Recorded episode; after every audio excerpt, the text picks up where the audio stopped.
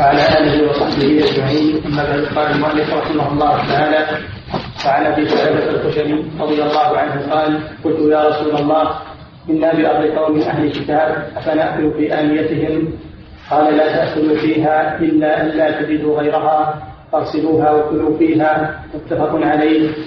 وعن عمران بن حصين رضي الله عنه قال أن رسول أن رسول الله صلى الله عليه وسلم وأصحابه توضأوا من مزادة امرأة مشركة متفق عليه في حديث طويل وعن أنس بن مالك رضي الله عنه أن قدح النبي صلى الله عليه وسلم انكسر فاتخذ مكان الشعر سلسلة من فضة أخرجه البخاري. نعم. بسم الله الرحمن الرحيم. قال المؤلف رحمه الله تعالى عن أبي ثعلبه الخشني رضي الله عنه رضي الله عنه قال قلت يا رسول الله إنا بارض إنا بأرض قوم من أهل الكتاب افناكل في آنيتهم؟ قال لا تأكلوا إلا لا. الحمد لله رب العالمين. صلى الله وسلم على نبينا محمد وعلى آله وصحبه. قال المؤلف رحمه الله عن أبي ثعلبة الخشني رضي الله عنه. قال قلت يا رسول الله إنا بأرض قوم أهل كتاب أفنأكل في آنيتهم؟ قال لا تأكلوا فيها إلا أن لا تجدوا غيرها فاغسلوها وكلوا فيها. متفق عليه. حديث أبي ثعلبة هذا والحديث الذي بعده عن عمران بن حسين رضي الله تعالى عنه أن النبي صلى الله عليه وسلم وأصحابه توضأوا من مزادة امرأة مشركة. متفق عليه. حديث طويل. حديثان في موضوع استعمال آنية الكفار.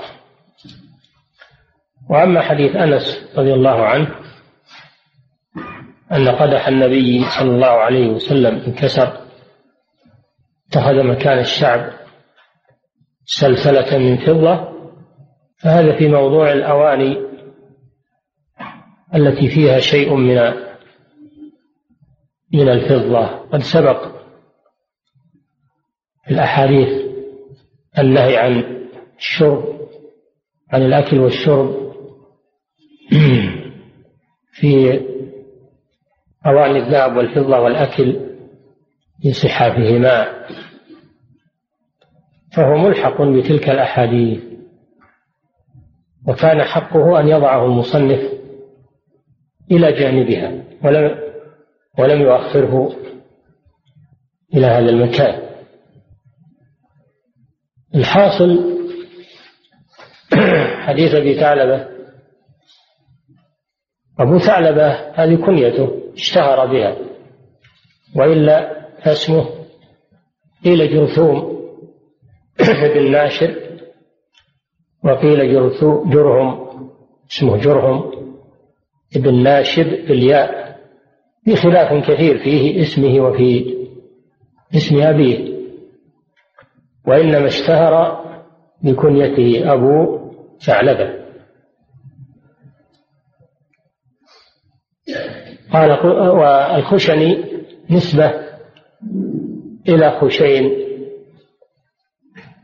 نسبة إلى خشين بطن من جهينة.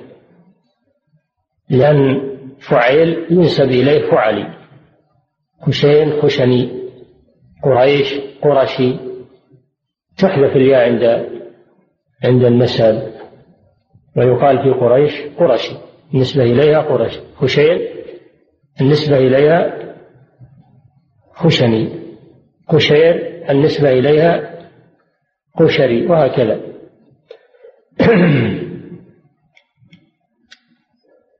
قال قلت يا رسول الله إنا بأرض قوم أهل كتاب. سأل النبي صلى الله عليه وسلم عن وضعهم وأنهم يجاورون أهل الكتاب والمراد بأهل الكتاب اليهود والنصارى خاصة. وأما غيرهم من الكفار فيقال لهم الوثنيون. الكفار على قسمين أو على أقسام. كفار على أقسام منهم أهل الكتاب ومنهم مشركون ومنهم دهريون معطلة. لا يؤمنون بدين. الكفار ملل شتى. ولكن أقربها أهل الكتاب. سموا بأهل الكتاب لأن الله أنزل عليهم على رسلهم التوراة والإنجيل. فاليهود أنزل الله على رسولهم موسى عليه الصلاة والسلام التوراة.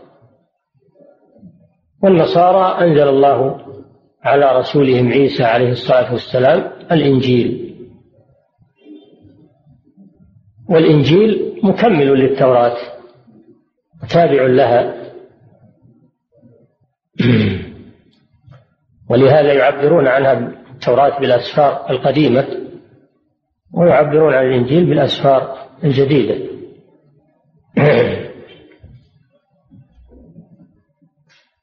لذلك سموا أهل الكتاب فرقا بينهم وبين الوثنيين الذين ليس لهم كتاب.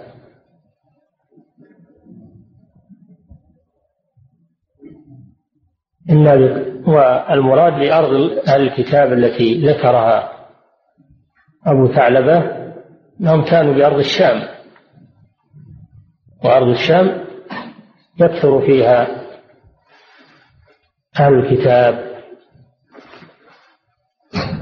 وقد أسلم أبو ثعلبة الخشني رضي الله عنه عام خيبر.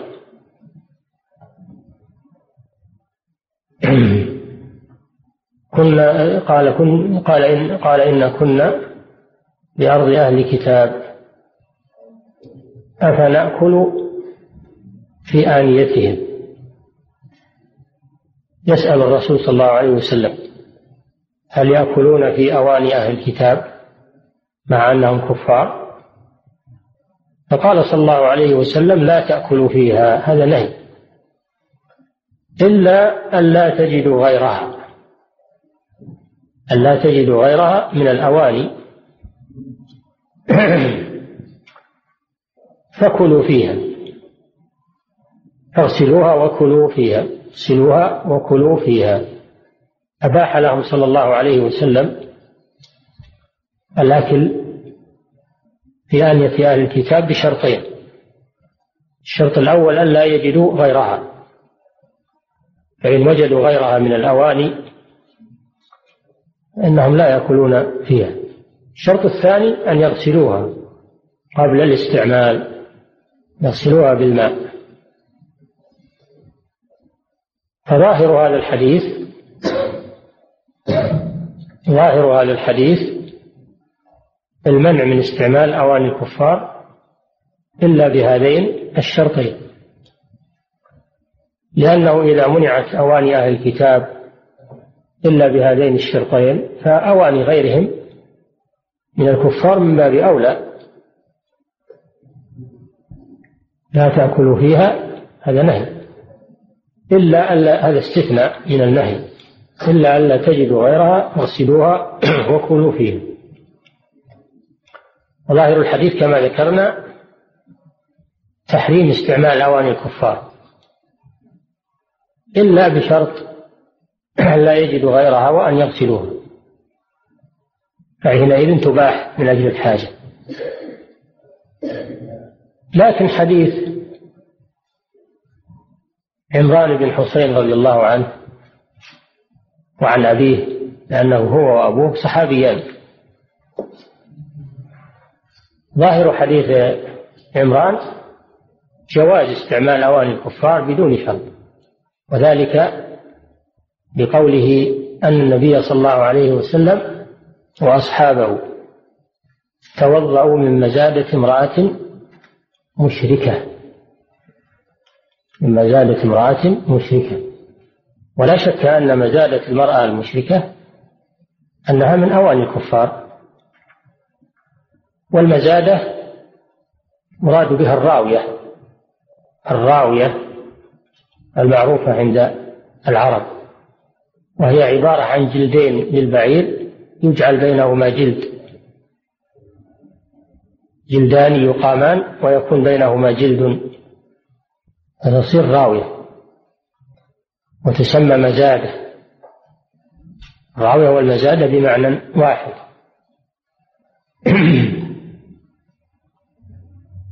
توضأوا من مزادة امرأة مشركة أي من الماء الذي في هذه المزادة. متفق عليه؟ حديث طويل. اختصره المصنف وأصله أن النبي صلى الله عليه وسلم كان هو وأصحابه في سفر فنفد ما معهم من الماء. فأرسل عليا رضي الله عنه ورجلا آخر يلتمسان الماء. فذهبا يلتمسان الماء فوجد هذه المرأة على بعير لها عليه سطيحتان يعني راويتان هي راكبة بينهما فسألاها عن الماء أنهم لم لأنهما لما رأيا هذه المرأة ومعها ماء ظنا أن الماء قريب فسألاها عن الماء يعني من أين جئت بهذا الماء؟ لعله قريب. قالت عهدي به الآن أمس. الساعة يعني لها يوم وليلة وهي تمشي دون هذا الماء. عهدي به أمس الساعة يعني الآن. يعني أنها مشت من هذا الماء أمس مثل هذه الساعة التي لقيتماني فيها. دل هذا على أن الماء بعيد. فقال لها أجيبي رسول الله صلى الله عليه وسلم. فذهبت إلى الرسول صلى الله عليه وسلم. فأمر أن يؤخذ من كل مزادة قليلا من الماء. أخذ أن يؤخذ من كل مزادة من المزادتين قليلا من الماء. ثم دعا بالقوم وقال اسقوا واستقوا. وضع يده صلى الله عليه وسلم في هذا الماء في رواية أنه صلى الله عليه وسلم تفل فيه. فجعل الله فيه البركة. حتى روي العسكر كلهم وتوضأوا وأخذوا معهم ماء يستقون به تزودوا به. فهذا من معجزاته صلى الله عليه وسلم. وأن الله يجعل الشيء القليل على يده كثيرا. هذا من المعجزات. الرسول صلى الله عليه وسلم ولها نظائر هذه القصة أن الله يجعل الكثير القليل على يده صلى الله عليه وسلم كثيرا حتى يروى القوم كلهم ويشبعون كما أنه في بعض المغازي نفد ما معهم من الزاد أو في غزوة تبوك نفد ما معهم من الأكل. فسألوا رسول الله صلى الله عليه وسلم أن ينحروا بعض الإبل ويأكلوا منها. فرخص لهم صلى الله عليه وسلم. فجاءه عمر قال يا رسول الله إنك رخصت لهم في نحر الإبل فأخشى أن ينفد الظهر. يعني إذا أكلوا الإبل من أين يركبون؟ وهم في مسافة بعيدة في أرض الشام. ولكن أرى أنك تطلب منهم أن يحضروا ما معهم من بقية أزوادهم تدعو الله عليها بالبركة. قال نعم فالرسول صلى الله عليه وسلم أخذ برأي عمر ثم نادى مناد من كان عنده شيء من الزاد فليأتي به. فبسط أن فبسطت الفرش وجاء هذا بكسرة تمر وهذا بقبضة دقيق وهذا بشيء يسير. فاجتمع ما معه. فجاء النبي صلى الله عليه وسلم ودعا له بالبركة ثم قال لهم احملوا معكم فحملوا وملأوا أوعيتهم بالزاد و وكل الأواني التي معهم ملأوها بالزاد وأكلوا حتى شبعوا. فهذا أيضا من معجزاته صلى الله عليه وسلم. وفي قضية اللبن الذي قدم له بالمدينة ومعه أبو هريرة فقال ادعوا أهل الصفة. كانوا سبعين رجلا فجاءوا واللبن قليل. فدعا صلى الله عليه وسلم بالبركة ثم أمر أبا هريرة أن يسقي القوم فسقاهم حتى رووا ولم يجدوا له مساغا ثم أمر أبا هريرة أن يشرب فشرب أبو هريرة حتى روي ولم يجد له مساغا ثم شرب النبي صلى الله عليه وسلم بعد ذلك. هذا من معجزاته صلى الله عليه وسلم. وكما نبع الماء من بين أصابعه صلى الله عليه وسلم. الماء القليل وضع يده فيه فنبع حتى كثر الماء. في قصة أخرى. وهذا من معجزاته صلى الله عليه وسلم. هذا هو الحاصل في هذه القصة التي أشار إليها المصنف. قال من حديث طويل وفيه وفيه قصة. هذه هي القصة الحاصل أن الحديثين بينهما شبه اختلاف.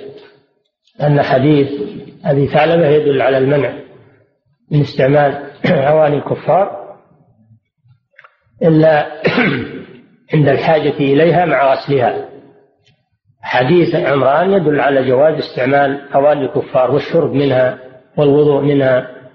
بدون شرط. ويؤيد حديث عمران حديث كثيرة منها أنهم صلى الله أنهم كانوا رضي الله عنهم في الغزوات يصيبون من الكفار الثياب والأواني. ولم يذكر أن الرسول صلى الله عليه وسلم أمرهم أن يغسلوها كانوا يلبسون الثياب وهي ثياب الكفار وكانوا يستعملون الأواني. ولم يذكر أنهم أمروا بغسلها. وكذلك كانت مصنوعات الكفار من الأواني وغيرها والثياب التي ينسجونها ويصبغونها. كانت تأتي إلى المدينة في أسواق المدينة وتباع ولم يذكر أن النبي صلى الله عليه وسلم أمرهم بغسلها.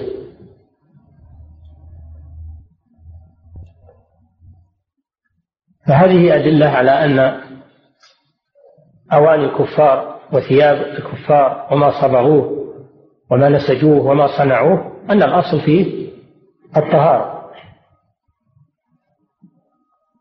أن الأصل فيه الطهارة. ما لم تعلم نجاسته فيغسل. وأما حديث أبي ثعلبة والله أعلم فيحمل على أن هذا الأمر من باب الاستحباب لا من باب الوجوب. أنه أمرهم بغسلها من باب الاستحباب والاحتياط لا من باب الوجوب. لا سيما وأن أبا ثعلب ذكر أنه أنهم يرونهم يطبخون فيها الخنزير ويشربون فيها الخمر. فقال لهم صلى الله عليه وسلم لا تأكلوا فيها إلا أن لا تجدوا غيرها. فيكون هذا الحديث مبني مبنيا على سبب وهو أنهم كانوا يستعملونها في النجاسة في الخمر والخنزير. ما كان كذلك فإنه يغسل. أما ما لم يشاهدوا يستعملونه في النجاسة فالأصل فيه الطهارة. وأما قوله تعالى يا أيها الذين آمنوا إنما المشركون نجس. فلا يقربوا المسجد الحرام بعد عامهم هذا فالمراد بها نجاسة الشرك. نجاسة الشرك وليست نجاسة الأبدان. فنجاسة الشرك نجاسة معنوية نجاسة معنوية لا نجاسة حسية. الشرك نجاسة نجاسة معنوية. ولا يطهرها الماء. نجاسة الشرك لا يطهرها الماء. لو اغتسل المشرك بالبحار ما زالت عنه نجاسة الشرك. إنما الذي يطهرها التوحيد. شهادة لا إله إلا الله وأن محمدا رسول الله. هذا الذي يطهر نجاسة الشرك. أما نجاسة النجاسة الحسية فهذه يطهرها الماء. فالمراد بنجاسة المشركين إنما المشركون نجس المراد نجاسة الشرك التي يطهرها التوحيد شهادة لا إله إلا الله وأن محمدا رسول الله. إذن فالصحيح ما ذهب إليه جماهير أهل العلم أن أواني الكفار التي يستعملونها وأن ثيابهم التي يلبسونها وأن مصنوعاتهم التي يصنعونها ويصبغونها وينسجونها أن الأصل فيها الطهارة. ويباح استعمالها من غير غسل. وأن رطوبتهم أن رطوبتهم طاهر كعرق عرق الكافر طاهر. ولعابه. لعابه طاهر وعرقه شعره هذا طاهر. لأن الآدمي طاهر.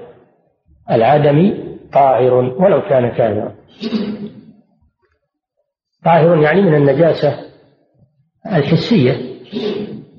أما المؤمن فطاهر ظاهرا وباطنا وأما المشرك فإنه طاهر من ناحية الطهارة البدنية لكنه نجس من ناحية العقيدة. نجس من ناحية العقيدة فقط لكن بدنه طاهر. وعرقه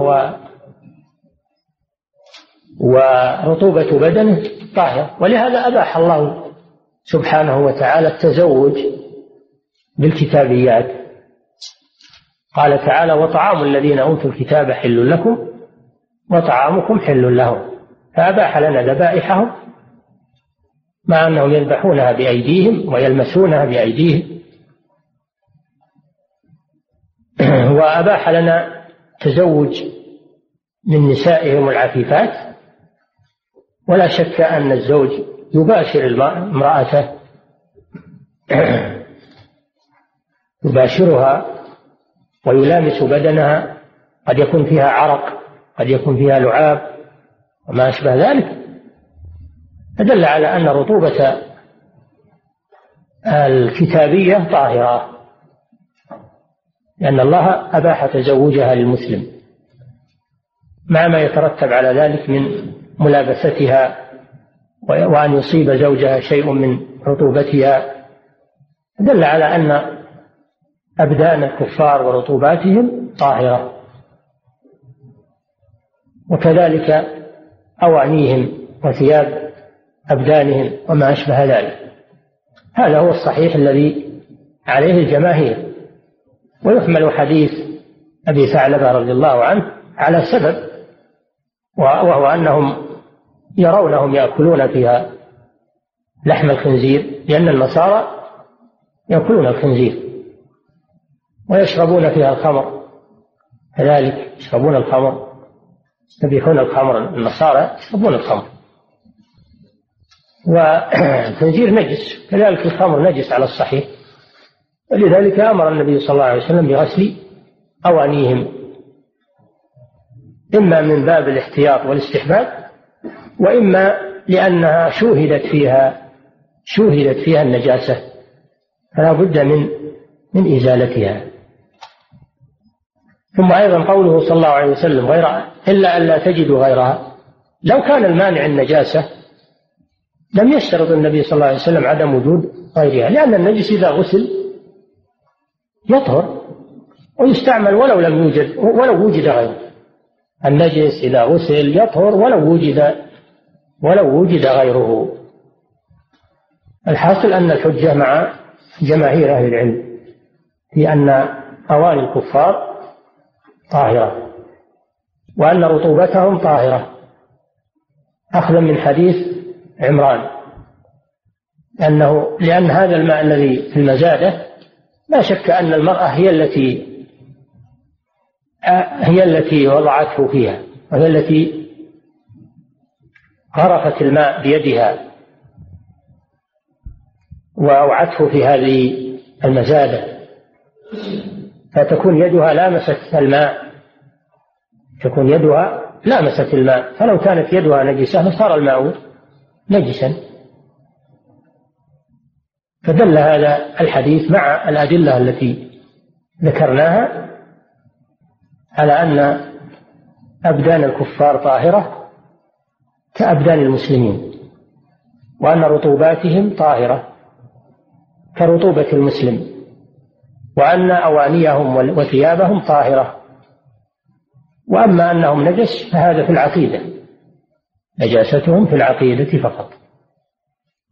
وهي نجاسة معنوية.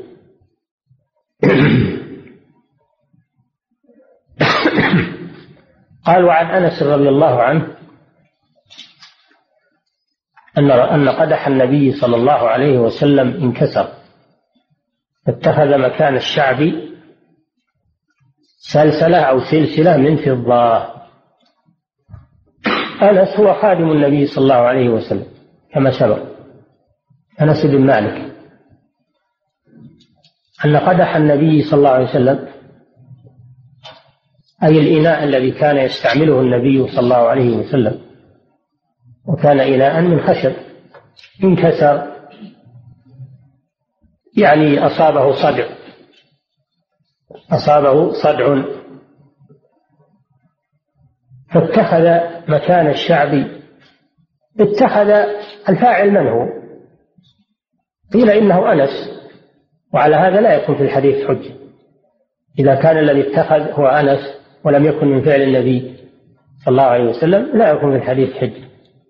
ويحتمل أن الذي اتخذ هو الرسول صلى الله عليه وسلم. فإذا كان الذي اتخذ هو الرسول صار فيه حجة. وقد دل على أن الذي اتخذ هو الرسول رواية في عند أبي داود أن قدح النبي صلى الله عليه وسلم كان فيه حلقة من حديد فأراد أنس أن يجعل مكانها حلقة من فضة فقالوا له لا تغير شيئا صنعه رسول الله صلى الله عليه وسلم فتركه. فهذا دليل على أن الذي وضع هذه الحلقة وهذه السلسلة أنه الرسول صلى الله عليه وسلم. فيكون في الحديث حجة. والشعب هو الصدع. الشعب هو الصدع. يقال إن شعب الإناء إذا انكسر. ولهذا يقول الشاعر إن القلوب إذا تناثر ودها. شبه الزجاجة كسرها لا يشعب. لا يشعب. يعني لا يمكن إصلاح الزجاج إذا انكسر. خلاف غيره من الأواني يمكن لكن الزجاج إذا انكسر لا يمكن أن يشعب يعني يصلح شعبه.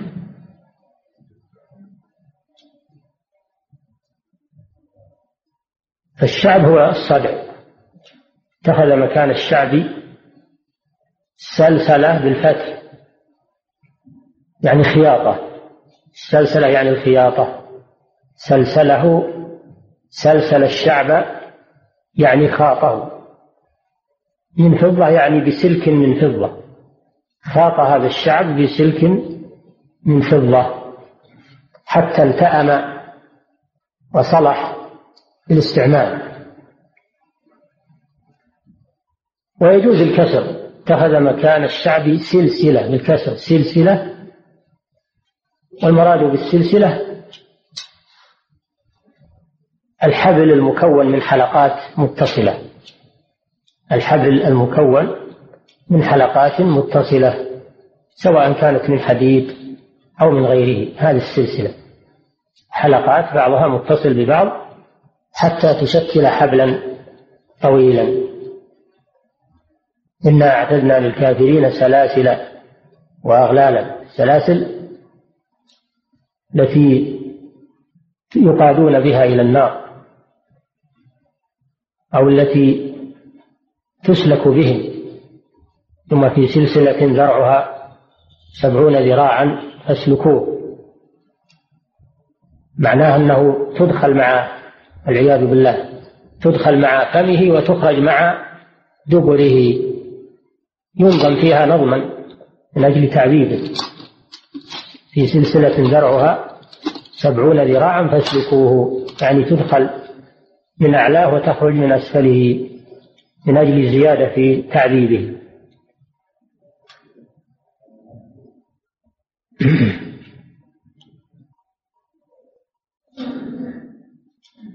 هذه السلسلة. الحبل المكون من حلقات. بعضها مرتبط ببعض. والحلقات تكون من حديد وتكون من غيره تكون من فضة. سلسلة من فضة. يعني حلقاتها من فضة. وقد أصلح بها قدح النبي صلى الله عليه وسلم لما انكسر حتى التأم وصار يستعمل فهذا الحديث فيه دلالة على جواز تضبيب الإناء إذا انكسر من الفضة تضبيبه بضبة من فضة من أجل إصلاحه. ويكون هذا مستثنى من الأحاديث السابقة وهي قوله صلى الله عليه وسلم الذي يشرب في آنية الذهب أو الفضة إنما يجرجر في بطنه نار جهنم. قوله صلى الله عليه وسلم لا تشربوا في آنية الذهب والفضة ولا تأكلوا في صحافهم يستثنى من هذا الضبة اليسيرة من الفضة إذا كانت لحاجة. إذا كانت لحاجة. بهذه الشروط. أن تكون ضبة على واحد أن تكون يسيرة على اثنين أن تكون لحاجة هذه ثلاثة شروط. الرابع أن تكون من فضة لا من ذهب أربعة شروط. تكون من فضة لا من ذهب. هذه الشروط السلسلة التي تباح في الإناء. أولا أن تكون ضبة. ثانيا أن تكون يسيرة. ثالثا أن تكون لحاجة.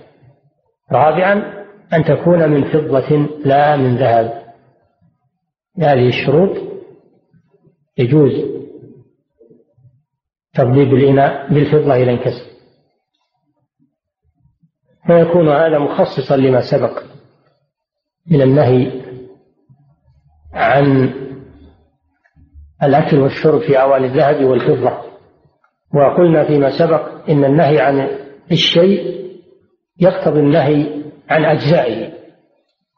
فإذا نهى النبي صلى الله عليه وسلم عن عن أواني الذهب والفضة الخالصة فهو فالنهي يشمل أيضا ما الأجزاء التي تكون من الذهب والفضة في الإناء كالمطعم والمقلي وال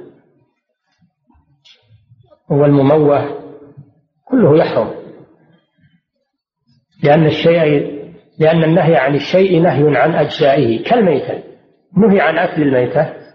النهي يشمل أجزاءها أيضا. يشمل أجزاءها كلها. تحرم. فيستثنى من هذا الضبة اليسيرة من الفضة بالشروط التي التي ذكرناها. فيستفاد من هذه الأحاديث مسائل. استفاد من هذه الأحاديث الثلاثة مسائل. المسألة الأولى في حديث أبي ثعلبة رضي الله عنه مشروعية سؤال العلماء لأن أبا ثعلبة سأل النبي صلى الله عليه وسلم لما أشكل عليه استعمال أواني أهل الكتاب. فيه دليل على مشروعية سؤال أهل العلم عن المشكلات. قوله تعالى فاسألوا أهل الذكر إن كنتم لا تعلمون. المسألة الثانية في الحديث دليل على تحريم استعمال أواني الذهب على تحريم استعمال أواني أهل الكتاب إلا بشرطين أن لا يوجد غيرها وأن ترسل هذا منطوق الحديث. المسألة الثالثة هل هذا النهي للتحريم أو هو للكراهة؟ هل هذا النهي للتحريم أو للكراهة؟ الجمهور على أنه للكراهة وليس للتحريم بدليل حديث عمران بن حسين الذي بعده وغيره من الأحاديث. فيكون من باب الكراهة التنزيه فقط. وذهبت طائفة من العلماء إلى أنه للتحريم. ولكن هذا مذهب ضعيف. هذا مذهب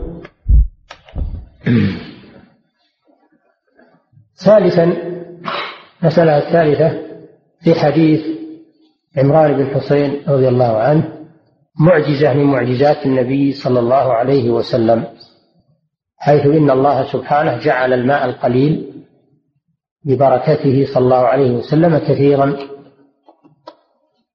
كفى القوم كلهم شربا ووضوءا وتزودا منه فهذا من معجزاته صلى الله عليه وسلم. المسألة الرابعة في حديث عمران بن حسين دليل على طهارة بدن الكافر وطهارة رطوبته. المسألة الخامسة في حديث عمران بن حسين دليل على أن جلد الميتة يطهر بالدباغ لأن هذه المزادة من ذبح المشركين وذبح المشركين ميتة لا يحل ومع هذا أباح النبي صلى الله عليه وسلم التوضؤ من الماء الذي فيه لأنه مدبور لأنه مدبور قد سبق قول الرسول صلى الله عليه وسلم أيما إهاب دبر فقد طهر. ففيه دليل على أن أن جلود الميتة تطهر بالدباغ المسألة السادسة في حديث عمران بن حسين دليل على جواز استعمال أواني الكفار مطلقا. دليل على جواز أواني الكفار مطلقا من غير من غير غسل. ومن غير أن لا يوجد غيرها. المسألة السابعة في حديث أنس بن مالك رضي الله عنه استثناء الضبة اليسيرة من الفضة. استثناء الضبة اليسيرة من الفضة لإصلاح الإناء وأنها لا تدخل في التحريم في تحريم النهي عن أواني في تحريم استعمال أواني الذهب والفضة. بالشروط التي ذكرناها بالشروط التي ذكرناها. الله تعالى أعلم وصلى الله وسلم على نبينا محمد على آله وصحبه أجمعين.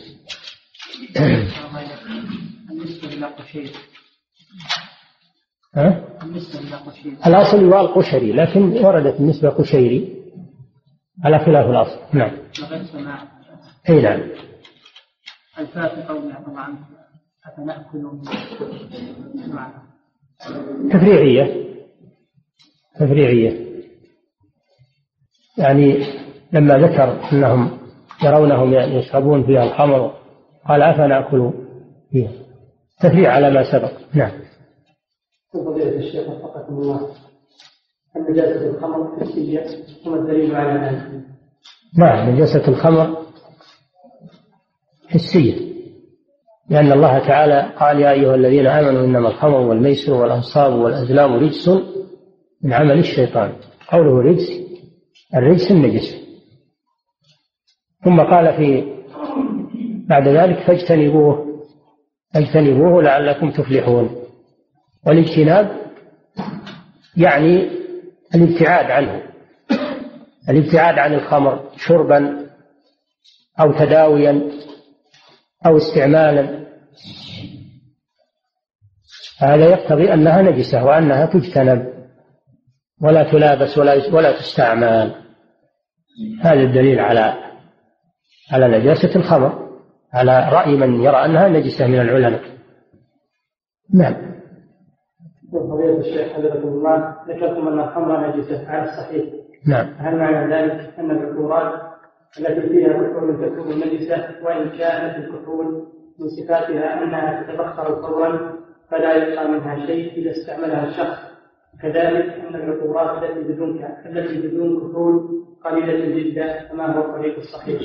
الطريق الصحيح أن أن هذه العطورات إذا كانت تسكر إذا شربت فهي نجسة لأنها خمر.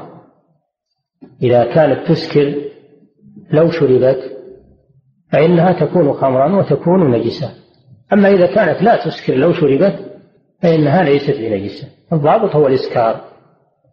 هو الإسكار لقوله صلى الله عليه وسلم ما أسكر كثيره فقليله حرام. الضابط هو الإسكار هناك أنواع من من الأطياب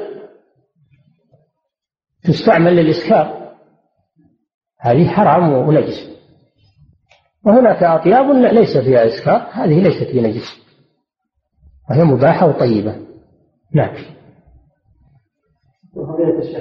بعض من الآن فيه فيها أنواع من الطيب يستعملها الفساق للإسكار يشربونها. هذه لا شك أنها نجس نعم. العطرات المقصودة يا شيخ ما ندري عنها هل تسكر أو ما تسكر نعم اللي ما تدري الأصل الطهارة. الأصل الطهارة الحمد لله. نعم. لكن سبق أن في فتاوى لأهل العلم لما ظهرت الكولونيا حللوها وجدوها تسكر. فحكموا بأنها نجسة. الكولونيا نوع من الأطياب الحاصل أن الضابط هو الإسكار. ما كان من هذه الأطياب يسكر إذا شرب فإنه نجس. وما كان لا يسكر فإنه ليس بنجس. نعم. عنك شيخ. إذا تبخر الكولونيا من لا يكبر الثوب إذا بخر الإنسان من العطر على ثوبه وتبخر. الكولونيا تتبخر على طول. هل يدخل ولا لا يدخل؟ فيبقى ريحة. يبقى الرائحة رائحة إيه. هذه. لا رائحة يقولون النجاسة ما دام يوجد ريحة فيه باقية فيه باقية هذه رائحة رائحة طيب النجس. نعم. إذا كان يسكر إذا كان هذا الذي بخ يسكر لو شرب. فما دامت رائحته موجودة فهو نجس. نعم. فضيلة الشيخ وفقكم الله هل الإنسان إذا مات يكون نجسا؟ لا. المؤمن لا ينجس بالموت. لا ينجس بالموت ليس نجسا. النجاسة في الجيف غير غير الآدميين. أما الآدمي فإنه ليس بنجس. نعم. وليس تغسيله تغسيل الميت من أجل النجاسة ولا من أجل الحدث لأن لأن الموت لا يرتفع. لو لو قلنا إن, إن الموت حدث فلو غسلناه ما يرتفع الحدث. فتغسيله تعبدي والله أعلم. تغسيل الميت تعبدي. لا من أجل النجاسة ولا من أجل الحدث وإنما هو أمر تعبدي. نعم. عنك الغسل على من غسل الميت؟ سنة استحب يعني من غسل الميت يستحب له أن يغتسل وليس بواجب. نعم. وفضيلة الشيخ وفقكم الله أرجو أن توضحوا لنا وجه الاستدلال في حديث عمران على طهارة الجسم إذا بلغ لأن النبي صلى الله عليه وسلم وأصحابه توضأوا من الماء الذي فيه. ولو كان نجسا ما توضأوا منه. دل على أنه طهر بالدباغ. الدلالة واضحة. نعم.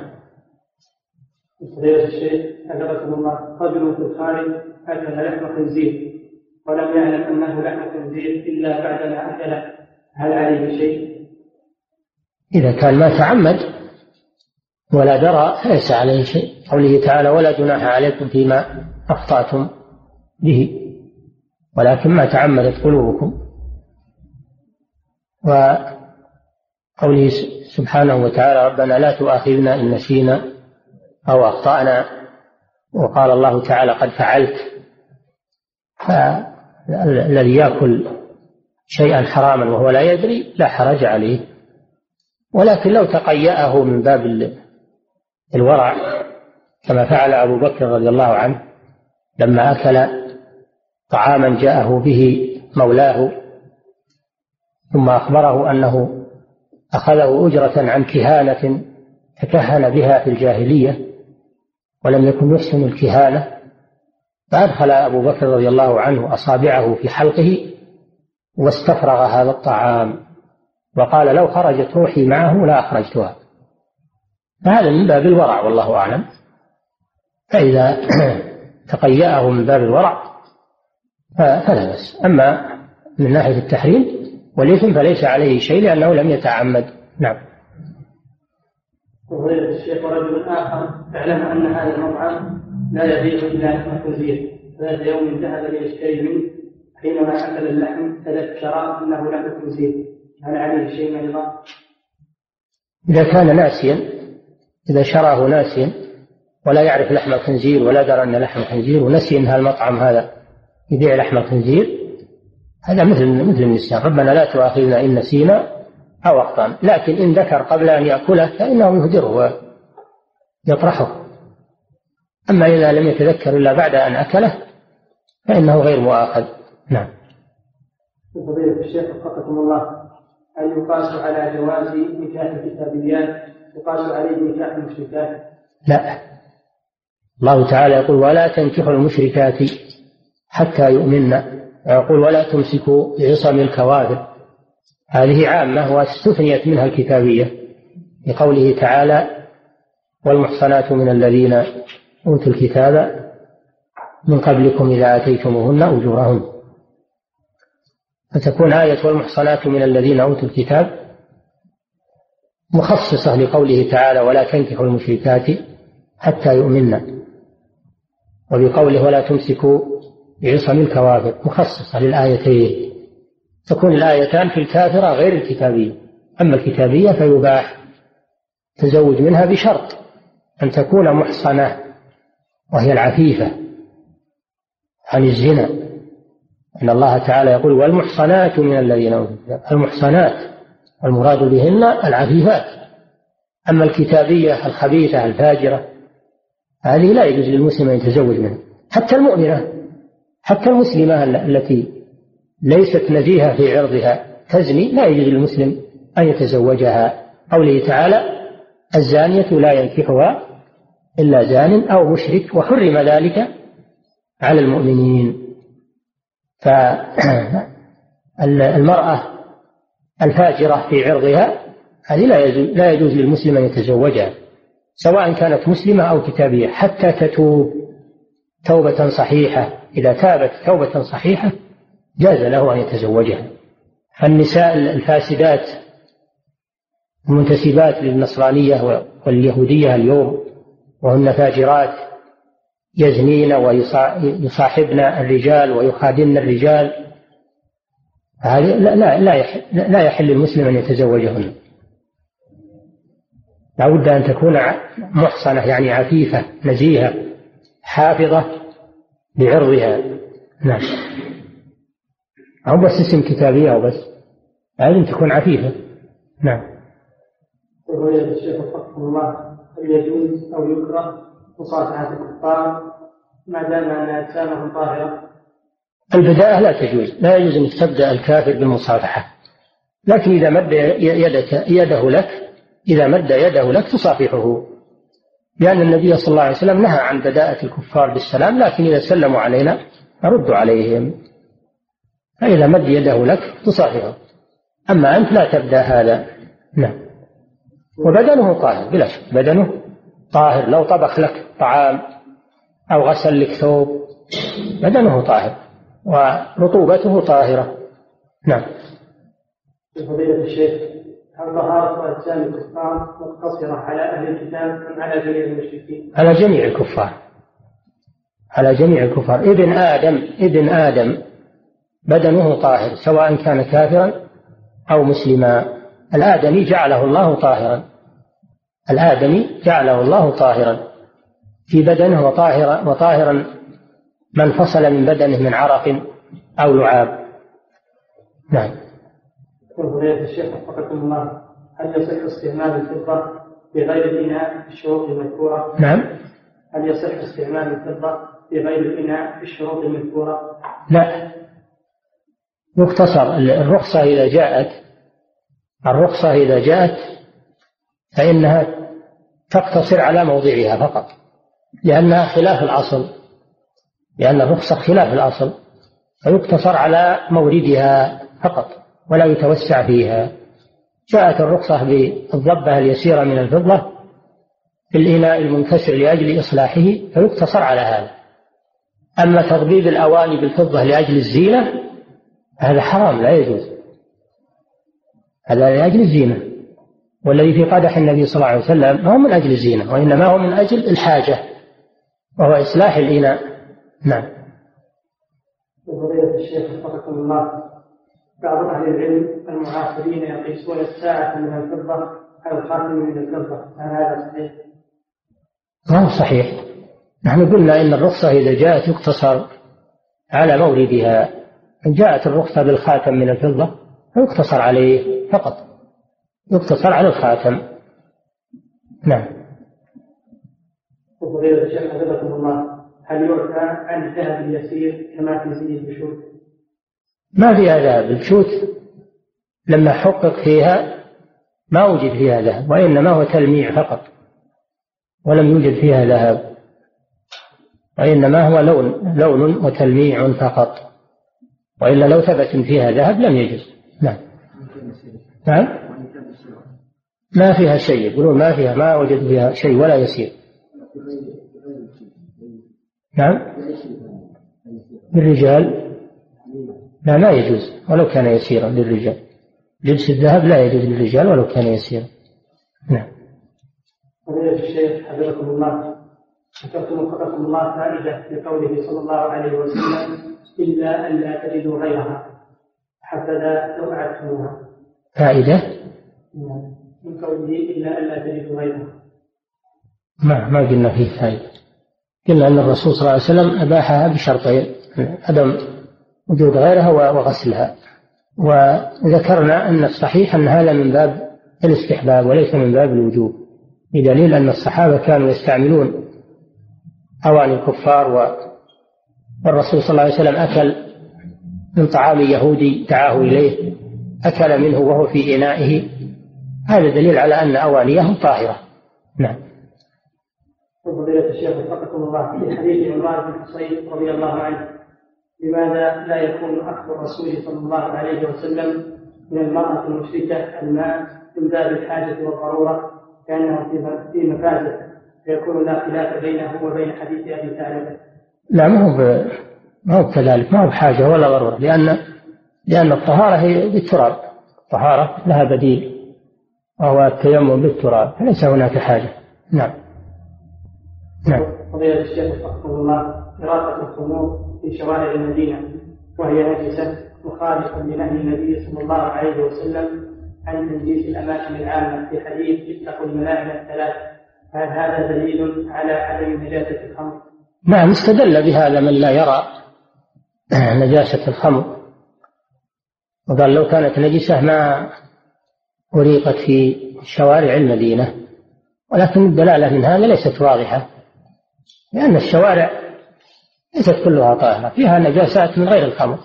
الشوارع فيها نجاسات من غير الخمر. ويمكن الماشي أنه يتوقعها. فيها عابرات وفيها أبوال. الشوارع ما يشترط طهارتها. الشوارع لا يشترط طهارتها. فيها نجاسات من غير الخمر. فيها أعذرات الناس وفيها الأبوال فيها.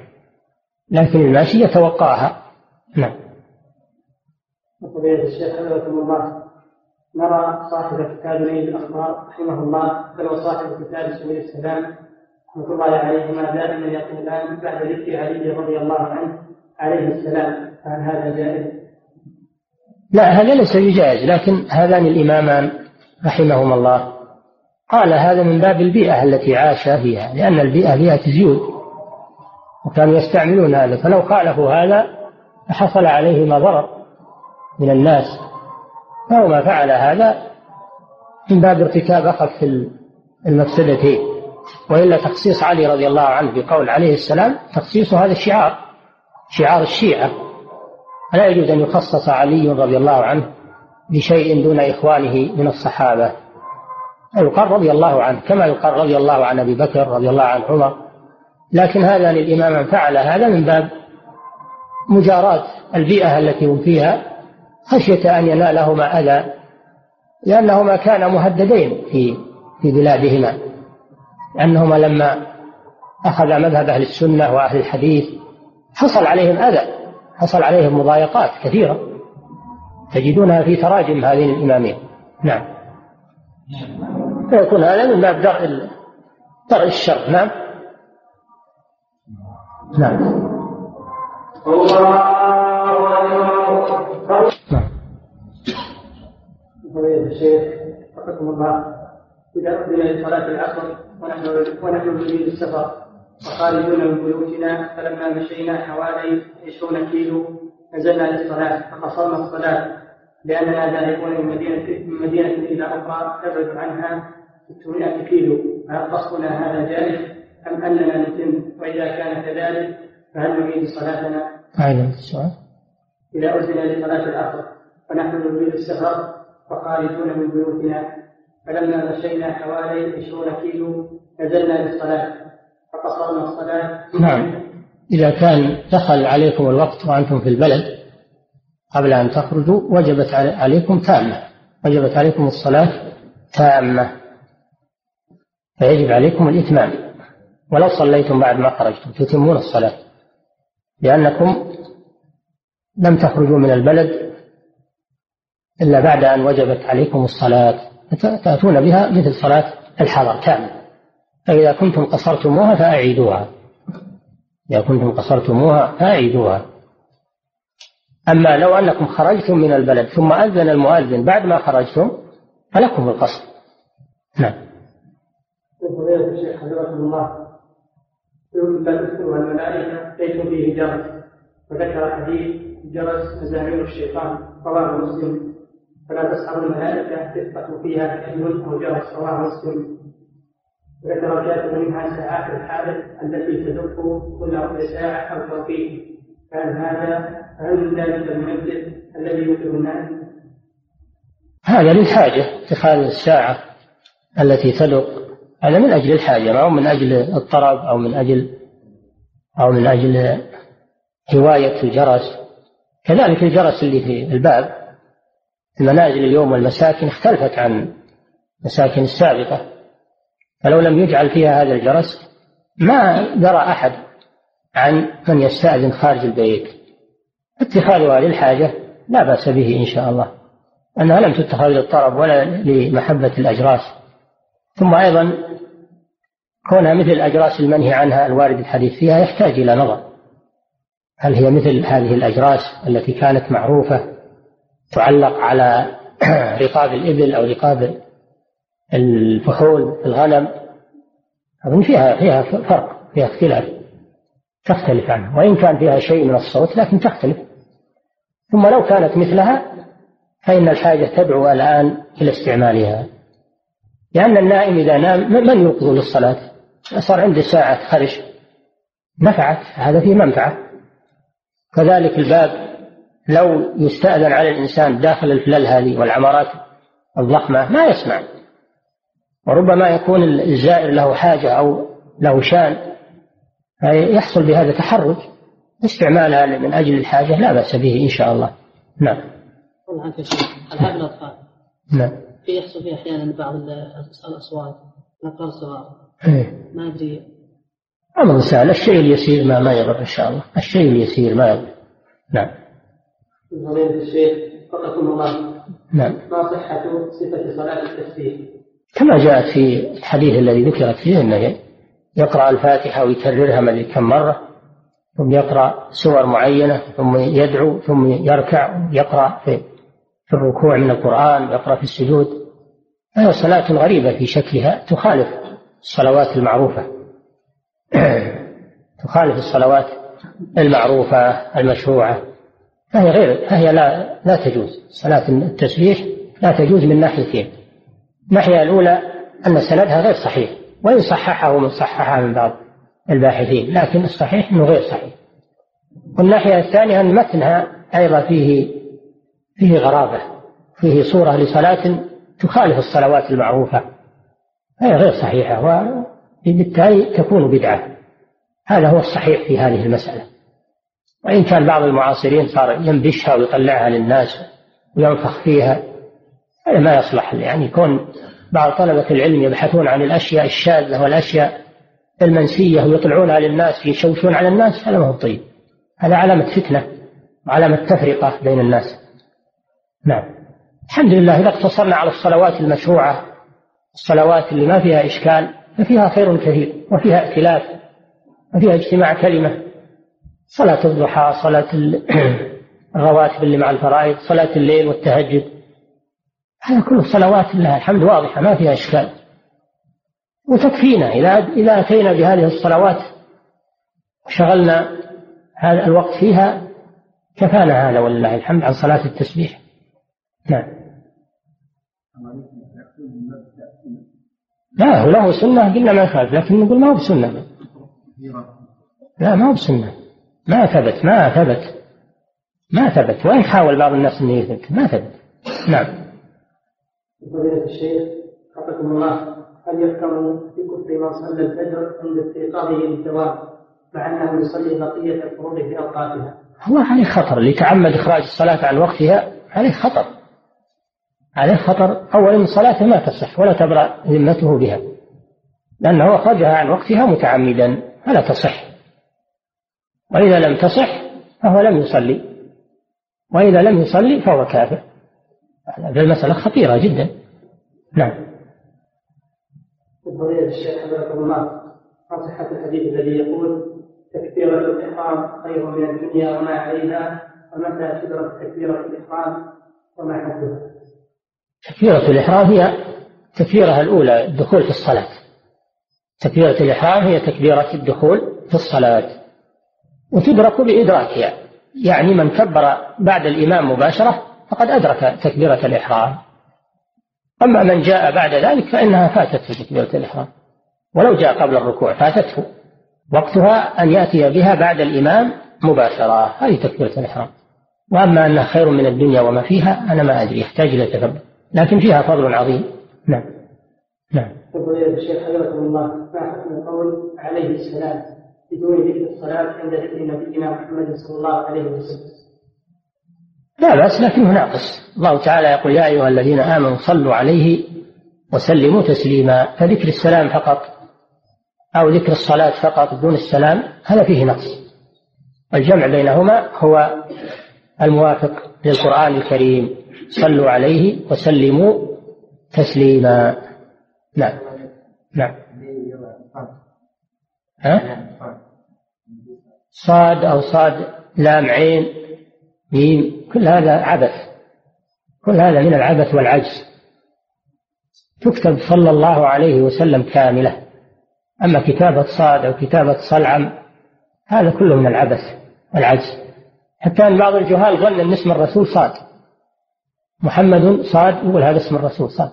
بعضهم يقول صلعم اسمه صلعم أن شافه مكتوب وهو ظن أن هذا اسم الرسول. هذا من العبث ولا ولا يجوز. نعم. فضيلة الشيخ وفقكم الله هناك بعض الناس يقولون إن الأطباء المعاصرين يعلمون يعلمون في الشهر التاسع هل هو ذكر ام انثى هذا قوله تعالى ويعلم ما في الأرحام. هم ما علموا هذا إلا بواسطة الأشعة التي أظهرته وصار كأنه مولود. ما علموه بعلم منهم هم وإنما علموه بواسطة بواسطة الأشعة. هذا ليس علم هذا شيء صار مشاهد. الأشياء صار مشاهد ليس علما. الله جل وعلا يعلم ما في الأرحام بدون أشياء وبدون وسائط وبدون هذا من ناحية. الناحية الثانية أن شأن الجنين من شقاوة وسعادة وكفر وإيمان وطول عمر ونقص عمر هذا لا يعلمه الأطباء وإنما يعلمه الله سبحانه وتعالى. هو الذي يعلم شأن هذا الجنين يعلم شأنه هل هو شقي أو سعيد هل هو تطول حياته أو لا تطول ماذا قدر له هذا لا يعلمه الأطباء وإنما يعلمه الله. والآية لم يقتصر لم يذكر الله سبحانه وتعالى يعلم ما في الأرحام هل هي ذكر أو أنثى. ما قال هذا؟ قال يعلم ما في الأرحام وأطلق. وكون الأطباء عرفوا جزئية بواسطة المكبرات وبواسطة الأشعة هذا لا يدل على أنهم يعلمون ما في الأرحام. لأنهم إنما اطلعوا على هذا بعدما ظهر في الأشعة وصار ظاهر معروف. كما لو ولد إذا ولد عرفناه وعرفنا أنه ذكر ولا أنثى. فالأشعة جعلته كأنه خارج وكأنه بارز. فلهم فليس لهم في هذا مزية. نعم. والله يخطئون أيضا كذلك وقد يخطئون نعم. قد يظنونه ذكر يصير أنثى والعكس. قد تخطئ الأشعة أيضا. لكن لو جبت طبيب أمهر طبيب في العالم ووقفته عند الحامل قلت علمنا اللي ببطنها هل أنثى هل هو ذكر ولا أنثى؟ بدون أشعة وبدون شيء يستطيع؟ ما يستطيع. أي نعم. نعم. وهو الشيخ الله هل يجوز عند استعانتنا بالله أن نقول يا مسهل؟ من باب الإخبار إن الله يسهل الأمور. لا بأس أما من باب أنه اسم من أسماء الله لا. نعم. وهل يجوز أن يقال يا سيد أو سيدنا محمد أو سيدنا عمر؟ كلمة إطلاق السيد على المخلوق هذا فيه خلاف بين العلماء. والصحيح أنه يجوز إلا إذا كان الإنسان حاضرا. فلا يقال له يا سيد من باب المدح أو أنت سيدنا من باب المدح لأن الحاضر لا يمدح وهو حاضر. النبي صلى الله عليه وسلم لما قالوا له أنت سيدنا وابن سيدنا قال إنما السيد الله قولوا بقولكم أو ببعض قولكم. فالصحيح أنه لا يجوز يقال للإنسان سيد وهو حاضر من باب المدح. أما إذا كان غائبا فلا بأس أن يقال فلان سيد فلان سيد القبيلة الفلانية رئيس القبيلة سيدها. النبي صلى الله عليه وسلم قال للأنصار لما أقبل سعد بن معاذ رضي الله عنه لما أقبل قال قوموا إلى سيدكم يعني إلى رئيسكم وإلى كبيركم. فالجمع بين الأحاديث هو أن أنه لا يقال بحضرة الإنسان أما في حال غيبته فلا بأس. ويقال سيدنا محمد صلى الله عليه وسلم. لأنه صلى الله عليه وسلم قال أنا سيد ولد آدم ولا فخر. ويقال سيدنا محمد صلى الله عليه وسلم. أما سيدنا عمر سيدنا أبو بكر هذه لفظة لم تكن مستعملة عند السلف. لم تكن مستعملة عند سيدتنا عائشة سيدتنا آه، فاطمة. يعني إطلاق السيدة على على النساء ما وردت هذه عن السلف. نعم. يا شيخ نعم. كلمة السيد بالأذكار والأدعية وهي ما ورد مثل؟ مثل اللهم صل على سيدنا محمد. في الصلاة ما يجوز. في الصلاة ما يجوز في التشهد تقول اللهم صل وسلم على سيدنا محمد. لأنها ما وردت في الصلاة. ونحن لا نزيد في الصلاة شيئا لم يرد عن الرسول صلى الله عليه وسلم. في الخطبة أيضا. في الخطبة خطبة الجمعة ما يزال فيها سيدنا لأن ما وردت. وكذلك في الأذان. أشهد أن محمدا رسول الله. ما تقول أشهد أن سيدنا. لأن هذا ما ورد. ومن زاد سيدنا في الأذان فهو مبتدع لأن الأذكار التي وردت محددة يجب الاقتصار عليها ولا نزيد عليها بشيء. نعم. وفضيلة الشيخ رحمه الله. هناك بعض الكتب التي يصور فيها بعض الحيوانات وهذا في الكتب العلمية الكتب التي تتكلم عن عن الأسود والثعابين والحشرات وهي كتب علمية مفيدة ويستفيد فيها كل من قرأ فيها ولا يوجد كتب خالية من الصور التي تتكلم عن هذه الحيوانات تكون بديلا عنها. فما رأيكم في اقتناء هذه الكتب في المكتبات الخاصة التي في البيوت؟ وهل تكون مانعة لدخول الملائكة؟ هذه لا شك أنها مشكلة. دخول التصوير في الكتب هذه مشكلة. تصوير ابتداء حرام. تصوير هذه الصور في الكتب ابتداء حرام على من صورها. أما من يريد اقتناء الكتاب للاستفادة منه فإن كان يستطيع أن يطمس هذه الصور بالقلم يجب عليه يطمسها. أما إذا كان ما يستطيع لكثرتها أو لأن طمسها يفسد الكتاب فلا بأس أن يستعمل الكتاب من أجل ما فيه من الفوائد. وتكون هذه الصور غير مقصودة. تكون هذه الصور غير مقصودة وهي بلية بلا شك. أما أمكن أنك تستغني عن الكتاب هذا أو تخرجه من بيتك فإنه مطلوب هذا.